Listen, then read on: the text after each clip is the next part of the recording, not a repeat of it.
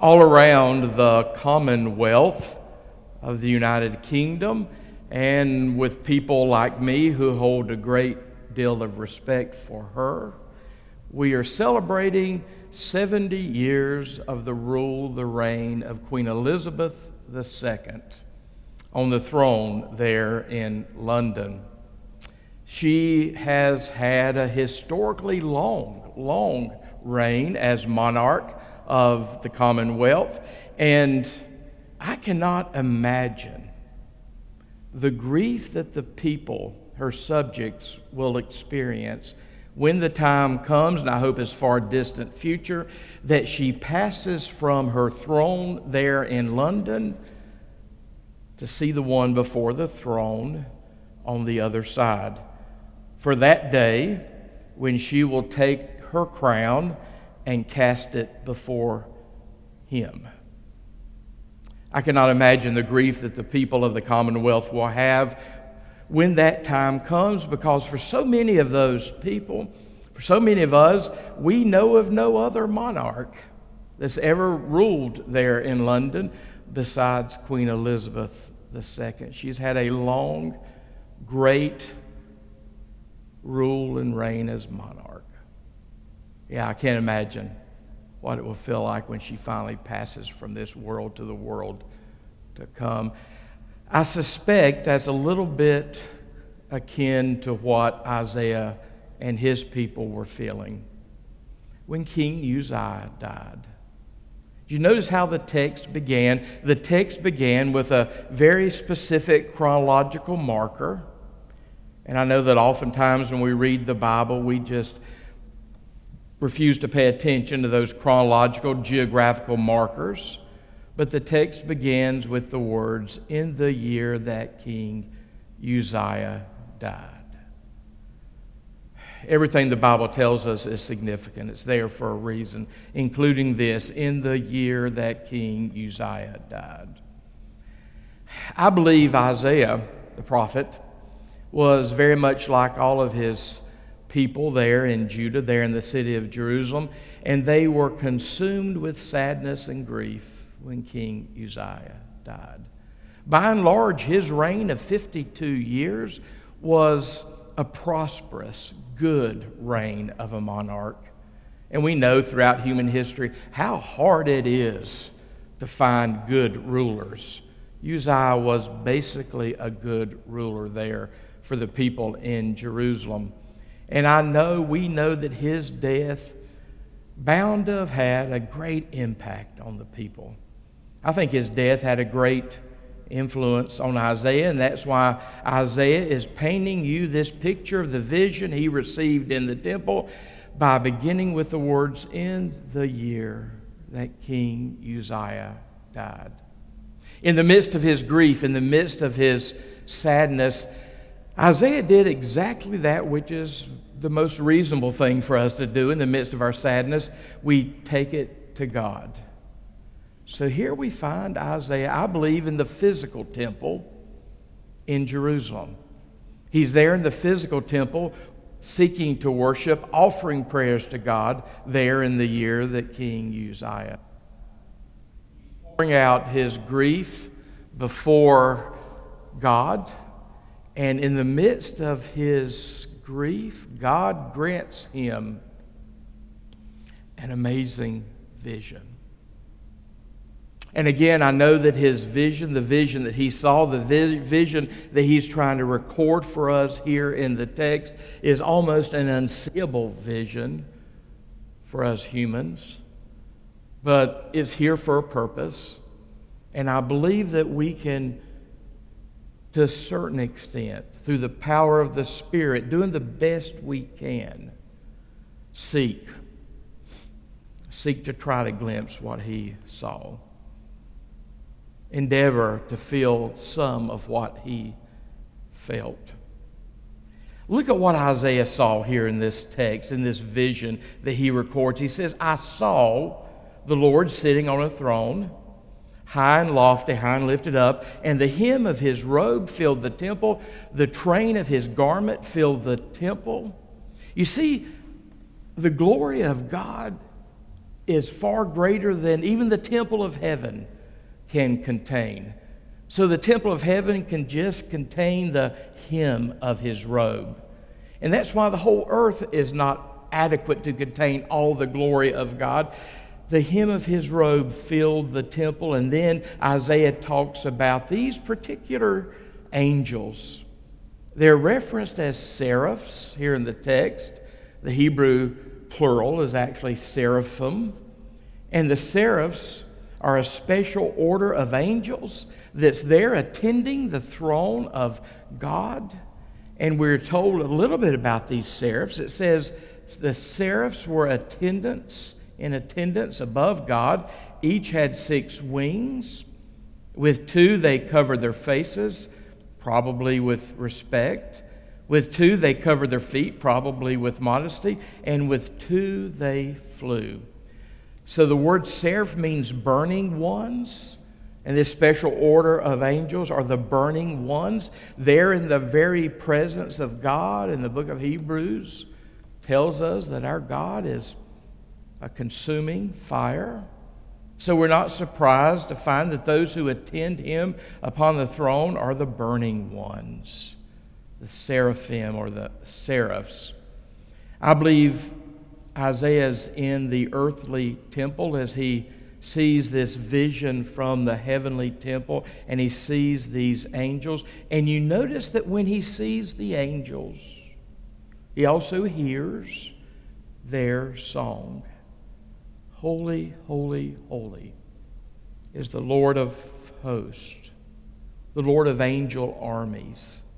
That's what host means. Those are the angel armies. That's the host of heaven. Holy, holy, holy is the Lord of hosts. The whole earth is full of his glory because the whole earth cannot contain his glory. The whole earth is full of his glory. So they sing, Holy, holy, holy. That's the song of the angels. We are told only two places in Scripture that this is the song of the angels. We're told, obviously, here in Isaiah chapter 6. And we're also told in Revelation chapter 4 that amazing vision of the heavenly throne room that the song of the angels is holy, holy, holy. In Hebrew, they would be singing Kadosh, Kadosh, Kadosh. I tell you that because you need to warm up to the Hebrew language. I believe Hebrew will be the language of heaven. I think we'll learn it supernaturally when we get there. But Hebrew is God's language. So there are the angels, Kadosh, Kadosh, Kadosh. That's the song of the angels. I hope that through your ears of faith this morning, you are able to hear, even at a distance, that song, Kadosh, Kadosh, Kadosh. We are beginning a sermon series on worship, and in the Christian tradition, we believe that worship, among many things, is also a meeting of heaven and earth.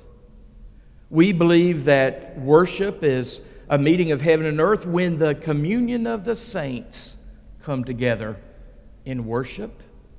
That's why, in the Christian tradition and faith, we believe that worship is a meeting of the heaven and the earth, and that we are worshiping with all the host of heaven. We are worshiping with all the communion of the saints. When we worship here at 1225 Chestnut Drive, heaven is joining in our worship. Angels are present with us in worship. Worship is not just a meeting of people that sing really cool music. Worship is something supernatural and spiritual. Worship is a meeting of heaven and earth, and we get to join the song of the angels Kadosh, Kadosh, Kadosh, holy, holy, holy. And they're singing about the holiness of God for a really important reason. Holy, holy, holy this song of the heavens, the song of the angels that we get to participate in anytime we worship, declares to God that we understand God's holiness, that God is the Holy One of Israel. 30 times In the book of Isaiah, Isaiah references God as the Holy One of Israel. So we need to know what the word holy means. Now, I know that the word holy is a church word. And I'm told frequently, I read frequently, that we need to be careful about how our church words can turn off non church people. But this is a word that's really important to us. We need to know this word, we need to claim this word, we need to reclaim this word holy. Now, I know all the reasons why people don't like this word. They don't like the word holy, they don't like the word holiness, because some of us, you know, some of us know people who are holier than thou. Some of us know people who think they're holier than God. So the whole concept of holiness turns us off, but it is an important word. That's why we talk about, you know, the holy land, the holy church, holy matrimony, holy communion, the Holy Spirit. In particular, we Methodists like to talk about holy heart and holy living. That word holy is important. That word holy forms the core of the song of the angels. That word holy forms the core of the song that we use in worship when we join with heaven in worship. The word holy simply means separated. To be holy means you've been separated, means you've been separated apart for God. That's why we can call the church the holy church of Jesus Christ. We're no better than anyone else. We don't, we don't do better than anyone else, but we are separated for a particular purpose. We have been set aside, separated for the purpose of God. That's what it means to be holy. Holy just means separated. So, holy ones are separated ones, ones that have been set aside for God's special use. Holy means other. And of course, when we use the word holy in reference to God, we're talking about the otherness of God. Even though in Jesus Christ we have a, we have a tremendous, remarkable revelation of who God is, even the revelation of God in Jesus Christ does not exhaust all there is to know about God. God is holy, God is separate, God is other. And that's why the angels sing Kadosh, Kadosh, Kadosh. The angels, certainly the angels, these seraphs, have an awareness of the holiness of God. Kadosh, Kadosh, Kadosh. Holiness is the central characteristic of God. The Bible proclaims that in so many ways. Holiness is the central characteristic of God. Here in the West, in our contemporary age, if I were to go out on the streets, or perhaps even in the hallways of our congregation, and ask, What is the central characteristic of God? What is the core characteristic of God? My suspicion is most people in this age would say, Love. They think, you know, love is God's job description. God has no, no, no, no option but to love us. So, and we do know God is love. That's what First John's epistle tells us love. But is love God's central core characteristic? I think many people would say that, and when I look at how the body of Christ functions, it appears like they have made that determination that love is the central characteristic of God. Love is an important characteristic of God. That's why God has shown us a picture in Jesus Christ as to what love looks like and what love is. Love is certainly important, but it's not the central attribute of God. In the Hebrew, the way you declare a superlative, is by repeating it three times. Now, in English, the way we declare a superlative is we say great, greater, greatest. That's how we declare a superlative. But in the Hebrew language, they declare a superlative by saying it three times holy, holy, holy. In the Bible, God is never called love, love, love. He's never called mercy, mercy, mercy. He's never called peace, peace, peace. All of these things are attributes of God, but we have to understand His central core attribute is holiness. His love is a holy love, His mercy is a holy mercy, His wisdom is a holy wisdom, His peace is a holy peace. So the angels sing, Holy, holy, holy. When we worship, I hope that you, at least at a distance, if not clearly, can hear the song of the angels. You know, I, I, I believe with a lot of other people that here in this contemporary age, we have lost a sense of the holiness of God. I believe we trifle with God in this age. You know, we can take God's name in vain and not even think about it. We can use the name of God or designations of God in ways that are so flippant and not even think about it.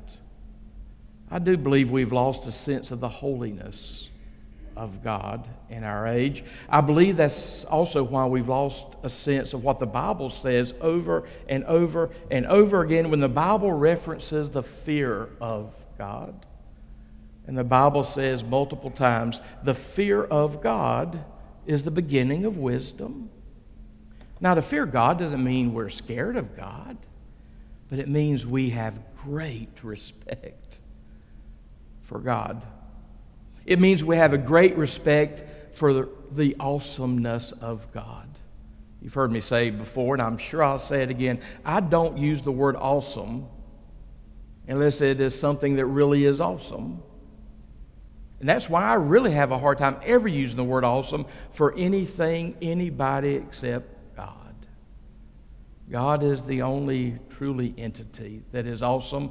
That's why we should be filled with awe when we think about God. You know, there used to be a hymn in the life of the Christian community. It was in our hymnal till um, we finished using the 1935 hymnal, and it was a hymn entitled Before Jehovah's Awful Throne before Jehovah's awful throne. We can't even use that anymore because we so misunderstand, misuse the word awful. Because we misunderstand, we misuse the word all. God is awesome. God is awful. He's full of all. I do believe we've lost a sense of God's holiness, even among the Christian community in this world. One of my heroes, A.W. Tozer, wrote a classic book entitled The Knowledge of God. After his book, The Pursuit of God, it's my second most favorite book from A.W. Tozer. I remember the very last conversation I ever had one on one with Butch Faribault, and it was a discussion of this book, The Knowledge of the Holy by A.W. Tozer. He knew it. I, I, hope you know it. If not, get a copy of it. If you need a copy, I can give you a copy of it. The Knowledge of the Holy by A.W. Tozer. In that book, he, he A.W. Tozer says, With our loss of the sense of majesty has come the further loss of religious awe and consciousness of the divine presence. We have lost our spirit of worship. I think that's probably why, in the contemporary age, I believe there's a great confusion among Christians between worship and entertainment. Every day I become more and more, more and more uh, thankful for the role that Wesley Memorial Church has in our world. We are a church that seeks to be relevant in a an appropriate way to the world around us. We are a church that seeks to intersect the world around us. But we also seek to be a church, a congregation of people firmly rooted in the Jewish Christian tradition, firmly rooted in, in our book. And that's why we seek, and I think we do a better job than average, of maintaining what worship is to be about. Worship, to be worship, has to be focused on God, not on the audience. We worship first and foremost to bless God, not to be blessed ourselves. Every time I hear people critiquing worship, which I'm glad for people to critique worship, I do it on an ongoing basis. I just don't understand what people's standards are for critiquing worship. Worship to be worship has to be God focused, God centered, not audience congregation focused. We do what we do because it blesses God. Now, we get blessed by it because you and I, as I've already said, we were created for worship. We find our greatest good, our highest glory, our grandest purpose when we worship. But the focus is God, not us. And that's why the Bible teaches us what worship is. Now, it does it matter if you're using ancient styles to worship or contemporary styles that are new to this age to worship. What matters is not the style of music. What matters is not the architecture. What matters is the focus. Is it on God and offering praise to God? Or is it on the audience or the congregation trying to elicit something from the congregation or the audience? Worship is an experience of the majesty of God. We need to help the people around us in our culture know the difference between entertainment, which is for them, and worship, which is for God. They're different things. Here's a vision of God. So obviously, Isaiah was worshiping, and he gets a new vision of God. that's what he saw. Did you see how he responded? Did you see how he reacted to true worship? Verse 5 and following, he says, And I said, Woe is me, I am lost, for I am a man of unclean lips, and I live among a people of unclean lips. Yet my eyes have seen the King, the Lord of hosts. Worship is an experience of God's holiness, and anytime we have an experience of God's holiness, it always involves an acknowledgement of our lack of holiness. That's why we come before God in confession. We come before God humbly. We come before God with reverence.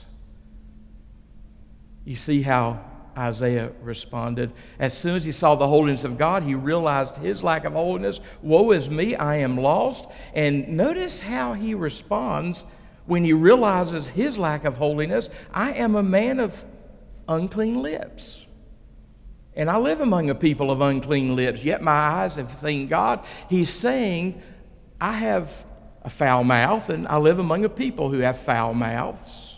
Isn't it interesting that when he sees the holiness of God and he realizes his lack of holiness, this is how he expresses it? Well, we remember that Jesus said, out of the mouth speaks the truth of the heart. The mouth displays the spiritual condition of the heart. And that's why the mouth displays for the people around us, the world around us, the condition of our heart, the spiritual condition of our heart. So he, he saw his lack of holiness, and the first thing he thought about was, was his lips. Then one of the seraphs flew to Isaiah, holding a live coal that had been taken from the altar with a pair of tongs. And that seraph touched his mouth with it and said, Now that this has touched your lips, your guilt has departed and your sin is blotted out. So, as soon as he saw his lack of holiness, you see that God offers, through the angels, God offers Isaiah forgiveness. But not just forgiveness. There are a lot of Christians, and we never want to diminish the glory of forgiveness or the great grace of forgiveness. But there are a lot of Christians, that's all they want is forgiveness. Notice, notice that Isaiah receives forgiveness and and cleansing.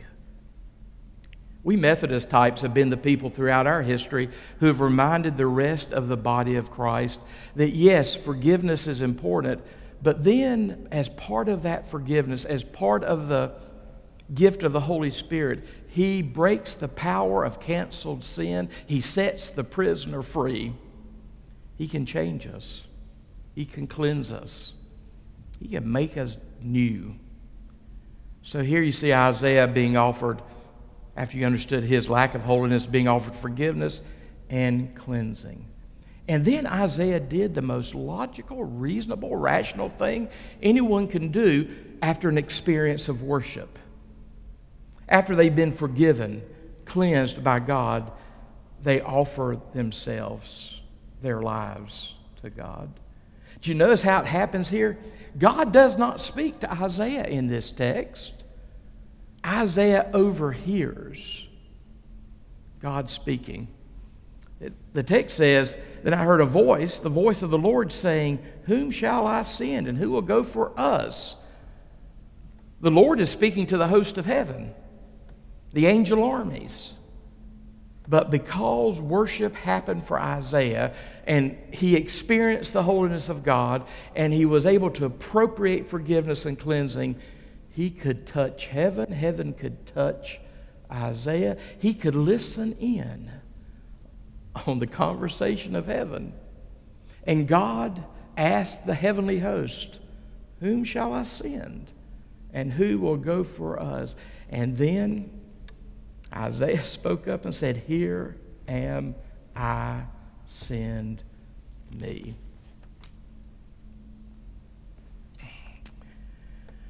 Worship is a meeting of heaven and earth, and worship allows us to overhear the song of heaven and perhaps even the conversations of heaven as God speaks. God in His holiness convicts us of our lack of holiness. God, in His love, His great love, cleanses us. God loves us just as we are. God receives us just as we are. But God loves us so, so much, He'll never leave us just as we are. God, in His holy wisdom, calls us. God calls us to task. God has called each one of us to a task that only we can fulfill for God. And we all should, at that point, feel inadequate. But as we say in the Christian community, God does not call the equipped, God equips the called. So God will take all of our inadequacy and equip us to do what God's calling us to do. So, my friends, the Holy One, the Holy One of Israel, as Isaiah calls him, wants us to join the song of the angels. The Holy One of Israel wants us to offer him worship, invites us into his presence, even invites us into a relationship. He's so other, he's so transcendent, he's so holy, but he invites us into a relationship. And by the work of Jesus Christ, we can enter into a relationship with the Holy One of Israel. And because of the time we spend in worship, we will be transformed. And then the Holy One of Israel will use us to transform the world around us. My friends, would you, would you pray with me?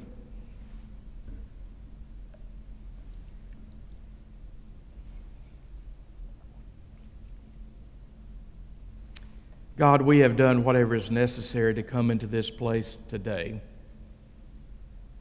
because we desire to worship you. There's something deep, deep in our souls that reminds us we were created to worship our Creator. So we are here, and again this morning we humbly ask for an experience of worship. May we see you high and lifted up. May we experience that your glory, the hem of your garment, fills this place. May we be touched by heaven as heaven and earth, as heaven and earth join for worship today. May we hear the song of the angels. And thank you, God, for calling us to join the song of the angels. Thank you for calling us to communion of the saints, where together here in this place we join with heaven, all of those who have gone before us, and offer worship to you. Cleanse and purify us, cleanse and purify our worship. For we pray in the name of Jesus, the one, Jesus Christ, the one who has granted us access to you.